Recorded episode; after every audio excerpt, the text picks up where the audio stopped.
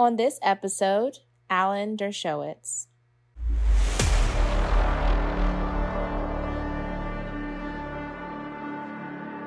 Alan Dershowitz is legendary uh, for his advocacy of what's fair, what's right, what's just.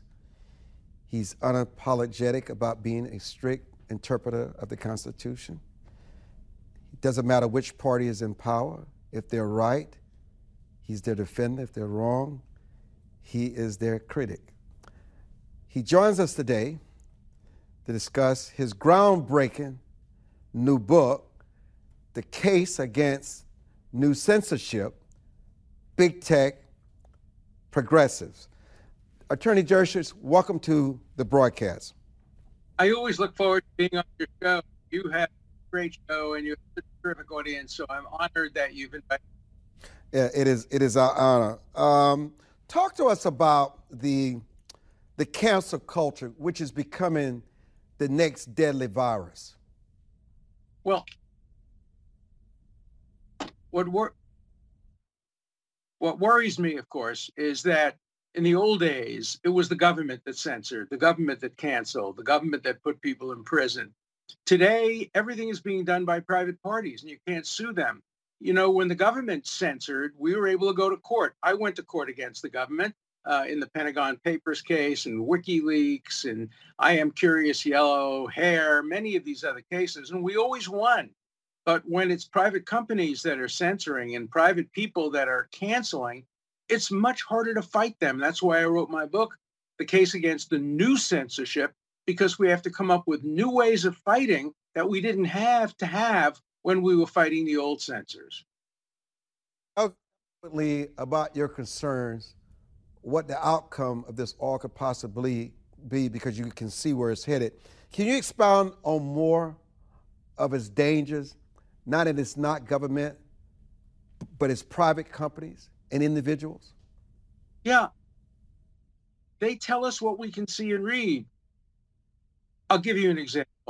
So, Bobby Kennedy Jr., the son of the former Attorney General of the United States, uh, is a great environmental lawyer, but he's also critical of vaccinations. And I'm very pro vaccine. And so, he challenged me to a debate, and we debated. It was a terrific debate on the constitutionality of vaccinations, efficacy of vaccines, on science. It was great. Hundreds of people, thousands of people watched it. And then Google made the decision to take it down. They did not want anybody to hear Bobby Kennedy's side of the debate because he raised questions about the vaccine. That's just not right. I happen to be against Bobby Kennedy's views, but I want the public to hear them. I'm against the views of those who think the election was unfair, but I want those views to be heard. Uh, I'm, uh, you know, against uh, what uh, Derek Chauvin did to to Floyd, to George Floyd. I'm very much against that. But I want to make sure that all sides of every issue are heard. You know, for example, we see now in in Brooklyn Center, the head of Brooklyn Center uh, said that he thought that the woman Kim Potter, who accidentally shot a black man, thinking that he was she was going to taser him, he simply said that she should be given due process. And as a result of that, he was fired. So we're seeing great dangers, both from government, non government actors. For the first time in my lifetime, certainly for the first time since McCarthyism, we're seeing a direct frontal attack on freedom of speech, on due process, and on other basic fundamental freedoms that have made this country great. The case against the new censorship, let me, let me raise this with you. You know, we run corporations, we have tons of, of employees. You know, if someone said in my corporation that someone deserves due process, that person would have never been fired, not in my business. Who makes those decisions to cancel them? Is it one person? Is it a board? Who, who are these people? Well, in that case, it was crowds. The crowds outside in Brooklyn Center uh, were demanding that he be fired, saying that they would create violence and uh, attack the city if he were not fired. And what I'm so afraid of is we're seeing the crowds determining what people can hear and what people can see. Almost no individual is responsible. You know, Google says we're just following what our people want, or we have an algorithm. Uh, but these are not elected officials. These are not accountable, responsible people. decisions like this should be made by people who you can vote for or vote against. That's the ultimate check in a democracy. And we don't have that check with Google. We don't have that check with crowds. We don't have that check with Facebook. We don't have that check with universities, private universities. Uh, they're teaching their students not how to think, but they're propagandizing them about what to think. And that's very, very dangerous because these are our future leaders. Is it true that this censorship has overwhelmingly impacted conservative voices more than anyone else? Yes, I think that is true. It's the opposite of when I was growing up, where McCarthyism impacted negatively on liberal uh, voices. And so liberals want free speech.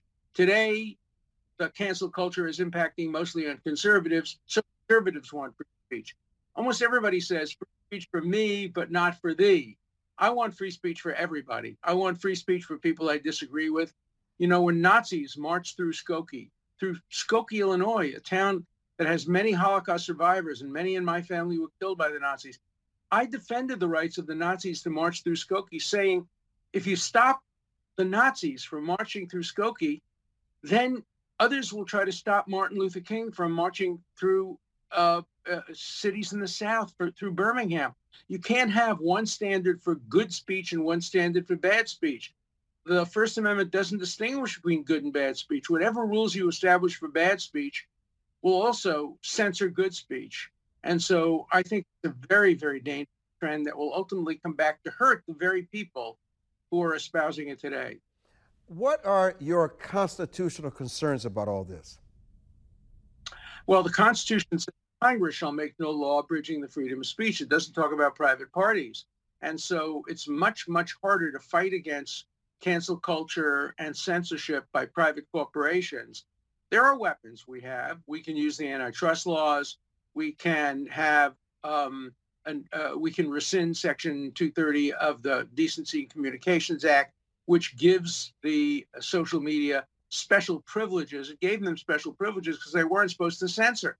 But once they begin to censor, especially if they begin to censor selectively, which I think is what they're doing, then I think they lose their privilege. So there are grave constitutional concerns. The First Amendment is the cornerstone of American democracy. What you, let's let's take it overseas. What are your thoughts on the human rights watchdog just declaring Israel an apartheid state? Well, Human Rights Watch has always been a very anti-Israel uh, left-wing organization. It was founded actually by a pro-Israel, the former editor of uh, editor of Random House, but then it was taken over by the extreme, extreme, extreme left. Um, if you read the report that Human Rights Watch just came out with, they basically are against the two-state solution. They think there should be one state in which Palestinians are the majority. They would want to end nation state Jewish people. And, you know, this is the only Jewish state for 2,000 years. Uh, almost every other group of people have their own state. There's no reason why the Jewish people shouldn't have their own state. But Human Rights Watch would deny the Jewish people uniquely their own state and say they have to be governed by the Palestinians because under the one state solution advocated by Human Rights Watch, there would be a vast, and they also advocate the right of return. So there'd be a vast majority of, uh, of Palestinians and only a small minority of Jews. And history has shown that Jews need to have a state. When they didn't have a state in Eastern Europe, they were persecuted. When they didn't have a state in Germany, they were persecuted. The only place they haven't been persecuted have been Western democracies like the United States and Israel itself. So I think Human Rights Watch is very, very biased and one-sided. The case against new censorship, Alan Dershowitz' new book. What what are the tactics differentiate for us the tactics between big tech companies and progressives in their censorship? Well, progressives have an agenda. Um, they have no tolerance for any other views. They know they're right, and they think they have truth on their side. So why do you need dissent? That's their position. They're doing it very overtly because they want no disagreement with their political philosophy. Big tech is doing it for a different reason. I think big tech is doing it to protect themselves uh, against criticism. Um, they don't want to be on the wrong side of uh, major issues. I don't think they're as partisan and political as some progressives and some uh, universities. But in the end, it's very similar because in the end, they decide what we can see and hear. You know, people forget that the First Amendment has two aspects and they're overlapping, but they're separate aspects. The right of the speaker to speak, that's very important. But the right of the listener to hear what he has to say is equally important. And if companies like YouTube decide to take down the debate between me and Robert Kennedy, it means that viewers don't get to see that debate. And then they're deprived of their First Amendment rights to see a debate that they would like to see. Fortunately, there are ways of fighting back. Uh, for example, um, uh, Rumble, which is another uh, vehicle, doesn't censor. And so they run the debate between me and Bobby Kennedy, and you can watch it there. But of course, Google has thousand times more viewers than Rumble, and they're so big that it's very hard to compete with them in the marketplace of ideas. The case against new censorship, and these are my words, um, at its core, cancel culture is about power. The power to almost immediately take away someone's reputation, livelihood, and future simply because you have an opposing view. A vendetta, even in some cases, have simply confused them with another person, another individual, another business. Cancer culture in America is unchecked, running rampant, and at the moment, it seems unstoppable. Here's the thing neither Democrats, Republicans, liberals, conservatives, sinners, saints are immune from the cancer culture mentality. Politicians will quickly come under attack for an ill timed trip, a decade old tweet, or an off cuff remark. Look at what's happening to Cuomo. Look at what's happening to the congressman, the, the guy who decided to run for mayor in New York, and 20 years ago, someone alleged that he sexually harassed them. Attacking our elected officials or forcing the abrupt end to promising careers is what it's about. And they laugh.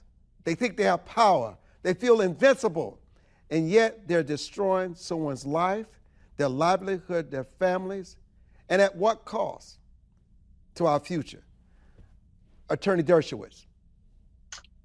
Well, no, I agree with you completely. That's why I have proposed the creation of a Me Too court consisting of, say, former justices of the Supreme Court, prominent uh, religious leaders, scientists. And if anybody is falsely accused, they can bring their case to this informal court who can then at least decide whether there's any basis for the charges uh, or not. Uh, you know, look, it's it goes beyond the big the big corporations. Simon and Schuster decided to publish a book by Vice President, former Vice President Pence.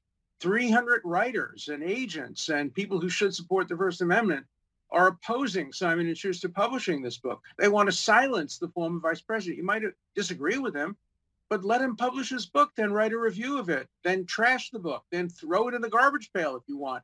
But don't stop Simon & Schuster from publishing a book that you disagree with. Um, you know, the great uh, German uh, uh, writer Heinrich Heine once said, when you start by burning books, you always end by burning people. And uh, I'm terrified that this book burning, uh, which is pushed by young people and universities and increasing numbers of academics, um, will lead us in the very, very dangerous direction. And, and it's going to be hard to fight back because some of these are very good people. They're in favor of equality, they're in favor of fairness. They just don't understand the implications of denying people the right of free speech. A democracy cannot survive in the absence of free speech. What were the moments that you can recall that gave fuel to this cancel um, culture, Attorney Dershowitz? Well, a lot of them are very understandable. Prominent people were accused of doing terrible things, and if they were guilty, they deserve to be criticized. But it has spread so quickly to the point that as soon as an accusation is leveled, that's the end. Let me give you an, another recent example. Norton Books just canceled the book, the biography of Philip Roth, one of my favorite writers, because the writer was accused of doing improper things sexually, never convicted, denies it, never had an opportunity to disprove his point. But the accusation is equivalent to the conviction. That's why I wrote another book called Guilt by Accusation Challenge of Proving Innocence in the Age of Me Too. It's very, very difficult today to combat a charge, and it's very easy to come up with a false charge for political reasons, for financial reasons, for other reasons. And due process requires that both sides be listened to, both sides be given an opportunity to make their cases. You know, Attorney Dershowitz, um, they also tried to cancel you with the accusations yeah. about you and your association with Jeffrey Epstein.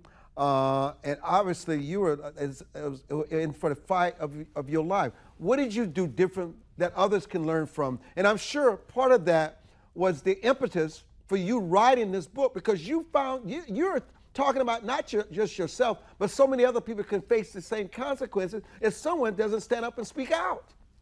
Right. I, I I'm very lucky that I did nothing wrong. I was completely innocent. I never heard of the woman, never saw her. I had emails from her proving that she didn't even know who I was. So it was easy for me to prove my innocence. And because I had nothing to hide, book, a guilt by accusation, I'm able to sue her. I'm able to go on shows like yours and answer any questions about it because I've done nothing wrong. I have nothing to hide. There are other people who can't do this because they haven't lived a completely clean life and they do have to hide. Even if they're innocent of this charge, other things will come out which they don't want to come out. I have nothing that I worry about coming out because I've not done anything wrong. So I was able to fight back and I think successfully, but I'm still tied up in litigation and an organization like the 92nd Street Y in New York, where I've spoken many, many, many times, probably over 25 times in the last 25 years, they canceled me. They said they know I'm innocent, but they don't want trouble. That was what happened during McCarthyism. A lot of people were canceled during McCarthyism. People didn't want to cancel them, but they didn't want trouble. And all that is required for tyranny to succeed is for good people to remain silent and to accept that philosophy and I think that's what the 92nd Street Y did. That's what others have done. And that's what keeps the cancel culture alive. There has to be an opportunity to fight back like I fought back against the false charge. But as I said, for me, it's easy because I have nothing to hide. I've lived a completely open and honorable life. You know, um, Facebook, it appears, will soon bring, bring back President Trump to his platform. Google is not even hearing the discussion. You know, many people will say now, oh my God, if you can cancel a former president or president of the United States, we're just sitting ducks. Yeah, no, I agree. Um, and, and it's done selectively. Um, there are so many people who aren't canceled who have said things that are more dangerous and worse and less truthful, but um, they have no accountability. You know, Facebook has just appointed a new, quote, Supreme Court of distinguished outsiders to tell us what we can see and what we can hear and what we can read on Facebook. That scares me too, even though there are some very good people on that Supreme Court. Nobody has elected them. Nobody has given them the authority to tell us what we can see and what we can't see. And I'm afraid that this kind of elite censorship can spread to other institutions as well. How do, what is the formula for fighting back? There are many forms. Uh, number one, competition. Uh, we should encourage the creation of new platforms like Rumble, uh, which don't censor. And we should post our material on non censoring platforms. Second, we can use the antitrust laws as long as they don't in any way interfere with the content of what's being published. It's perfectly okay to use the antitrust laws against any corporation that has gotten too big and controls too much whether it be steel or oil or the flow of information. Third, we can have more people watch shows like yours, uh, listen to podcasts and read books of mine. We have to have alternative ways of getting messages across, which is why I've written more books in the last uh, five years uh, than probably in the previous 20, because writing these short books that come out quickly uh, is a way of overcoming the censorship because nobody can censor my books and nobody can censor what I say. And so it's a way of fighting back and nobody can censor what you say. So it's a way of fighting back against these large corporations. They don't control us, and we can't let them control us. Uh, how do we protect our freedom of speech, which is a sacred, which is a sacred bedrock of America of the American fabric? Well, we protect it in two different ways. First, when the government censors, we go to court and we fight back, and we generally win the First Amendment has a very, very good record. You know, my record of winning First Amendment cases is almost 100%. But that doesn't mean I'm a good lawyer. It just means I'm on the right side of the First Amendment cases. First Amendment cases against the government generally win. But attacks against big corporations or universities or individual progressives generally lose in court. And so we have to come up with new weapons, um, particularly the court of public opinion, to make it impossible for the corporations to continue to do what they're doing. And we have to fight back against them. And I think we're beginning to do that. And remember, the vast majority of Americans want free speech. It's a minority, a very loud minority, that really wants to censor. But thus far, they've won the battle, and we can't let them win. We have to fight back. How do we continue to place a premium on ethical legitimacy and not its popularity? That's very hard. I'm thinking of writing a book uh, called The Price of Principle. Uh, I paid a very heavy price. I mean, I defended President Trump against impeachment, even though I didn't vote for him. I voted for Hillary Clinton. I'm a liberal Democrat. And I lost a lot of friends over that. Um, today would be probably, if I wanted to go back to teaching, probably many schools which recruited me eagerly would not want me because I'm today politically incorrect. And so it it takes a heavy price, and uh, people have to be willing to pay that price if you go against the popular and the politically correct. I'm willing to pay that price, but I can't ask others to pay it unless I'm willing to pay it myself. You know, the thing that you continue to allude to as we say goodbye to you and thank you so much for writing this book, and we encourage people to go to Amazon.com to buy the book. It is a must read. I read it this week, and literally, I could not put it down the case against the new censorship. I highly recommend it. Um, the thing that I want to say to you is that when you are fighting this, it is very, very expensive to the wallet, to your character, your self esteem. Yeah. They make you doubt yourself. They make you ask yourself, did I do this? Do I recognize this person? What about for those that don't have the means like you or I to fight these scurrilous allegations? Well, I'm I'm happy to help them, and if anybody needs help, if anybody is being victimized, uh, that's what I do. I do half of my cases pro bono. Uh, I have probably done more pro bono cases than any lawyer, uh, certainly in modern American history, and I'm going to continue to do that. And the First Amendment has been one of my priorities, along with the death penalty. And so I do a great many of those cases. And if people are being victimized by cancel culture, by violation of their First Amendment rights, feel free to call me. They can no longer count on the American Civil Liberties Union, which has made free speech a lower priority than it used to be. But there are a few of us out there, and there's an organization called FIRE, and there are other institutions that are today fighting for free speech, and we will continue to do so. And whether you have the resources or not, we're out there to help you, and I'm I'm willing to uh, participate in your defense or to help you if you have been victimized by censorship or by cancel culture.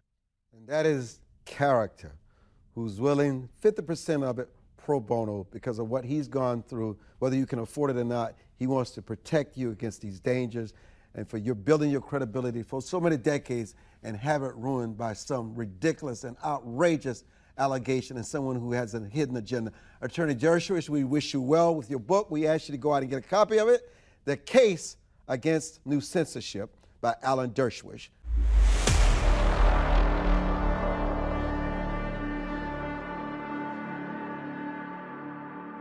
Thank you for listening to this week's episode.